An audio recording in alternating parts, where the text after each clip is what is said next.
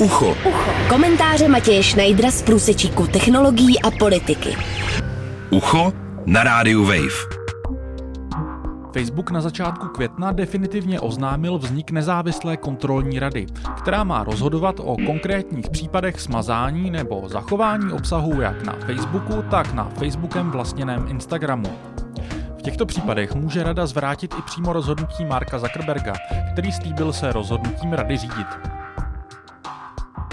Rada má zatím 20 členů a do konce roku by jich mělo přibýt dalších 20.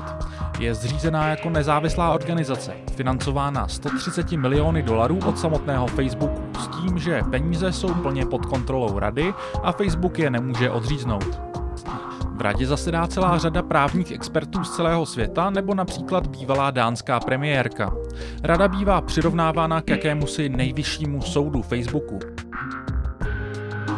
Členové rady se v komentáři pro New York Times zavázali při posuzování případů nehledět na ekonomické a politické zájmy Facebooku. To je samozřejmě skvělé a struktura financování rady by jim to měla usnadnit. Co je méně jasné, je, jak velký vliv bude mít činnost rady na reálný chod Facebooku.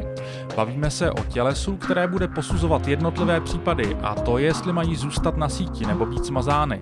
Nebavíme se o vytváření širšího rámce gigantické společnosti, jejíž služby pravidelně využívá asi třetina lidí na země kouli. Mluvíme o firmě, která ovládá způsob, jakým spolu komunikují doslova miliardy lidí a jejíž problémy jsou daleko širší než jednotlivé kontroverzní posty, jako třeba v případě historické fotky z napalmového útoku ve Větnamu. O roli Facebooku při etnických čistkách Rohingů v Myanmaru ani nemluvě. 40 člená rada posuzující jednotlivé případy toho z principu nemůže ovlivnit příliš mnoho.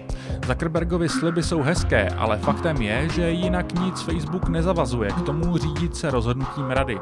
Čistě teoreticky její rozhodnutí ignorovat může. Gillian York z Electronic Frontier Foundation dále kritizuje, že v radě není ani jeden expert na svobodu slova z Blízkého východu a jihovýchodní Asie, tedy regionů, ve kterých měl Facebook v minulosti s mazáním obsahu problémy. Na serveru Wired přirovnává Siva Vaidyanathan krok k autocenzorským mechanismům, kterým se ve 20. století podřídil americký filmový průmysl. Seberegulace je skvělý způsob, jak můžete působit, jakože podporujete určité hodnoty a zároveň udržet odpovědnost a regulaci na minimum, píše Vadianatan. Zároveň upozorňuje na to, že americká filmová studia jsou více citlivá k požadavkům Čínské lidové republiky než amerického senátu.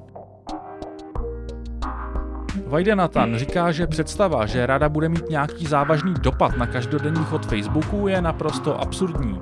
Facebook se hýbe rychle a rozbíjí věci, jako například demokracii. Tato rada je navržená tak, aby se hýbala pomalu a zachovávala věci, jakými je Facebook, říká v parafrázi slavného výroku Zuckerberga. Není pochyb o tom, že činnost rady přispěje k robustnější debatě o obřím vlivu, jaký má soukromý Facebook na veřejné záležitosti. Doufejme, že se z ním nestane jen jakýsi fíkový list, který bude svou existencí nepřímo krýt jiná různá pochybení technologického giganta. Jako počátek debaty je rada možná slibným krokem. V současné podobě je ale zatím jen plivnutím do moře problémů v jádru Facebooku. Matěj Schneider, Radio Wave. Ucho. Ucho. Komentáře Matěje Schneidera z průsečíku technologií a politiky. Ucho na rádiu Wave.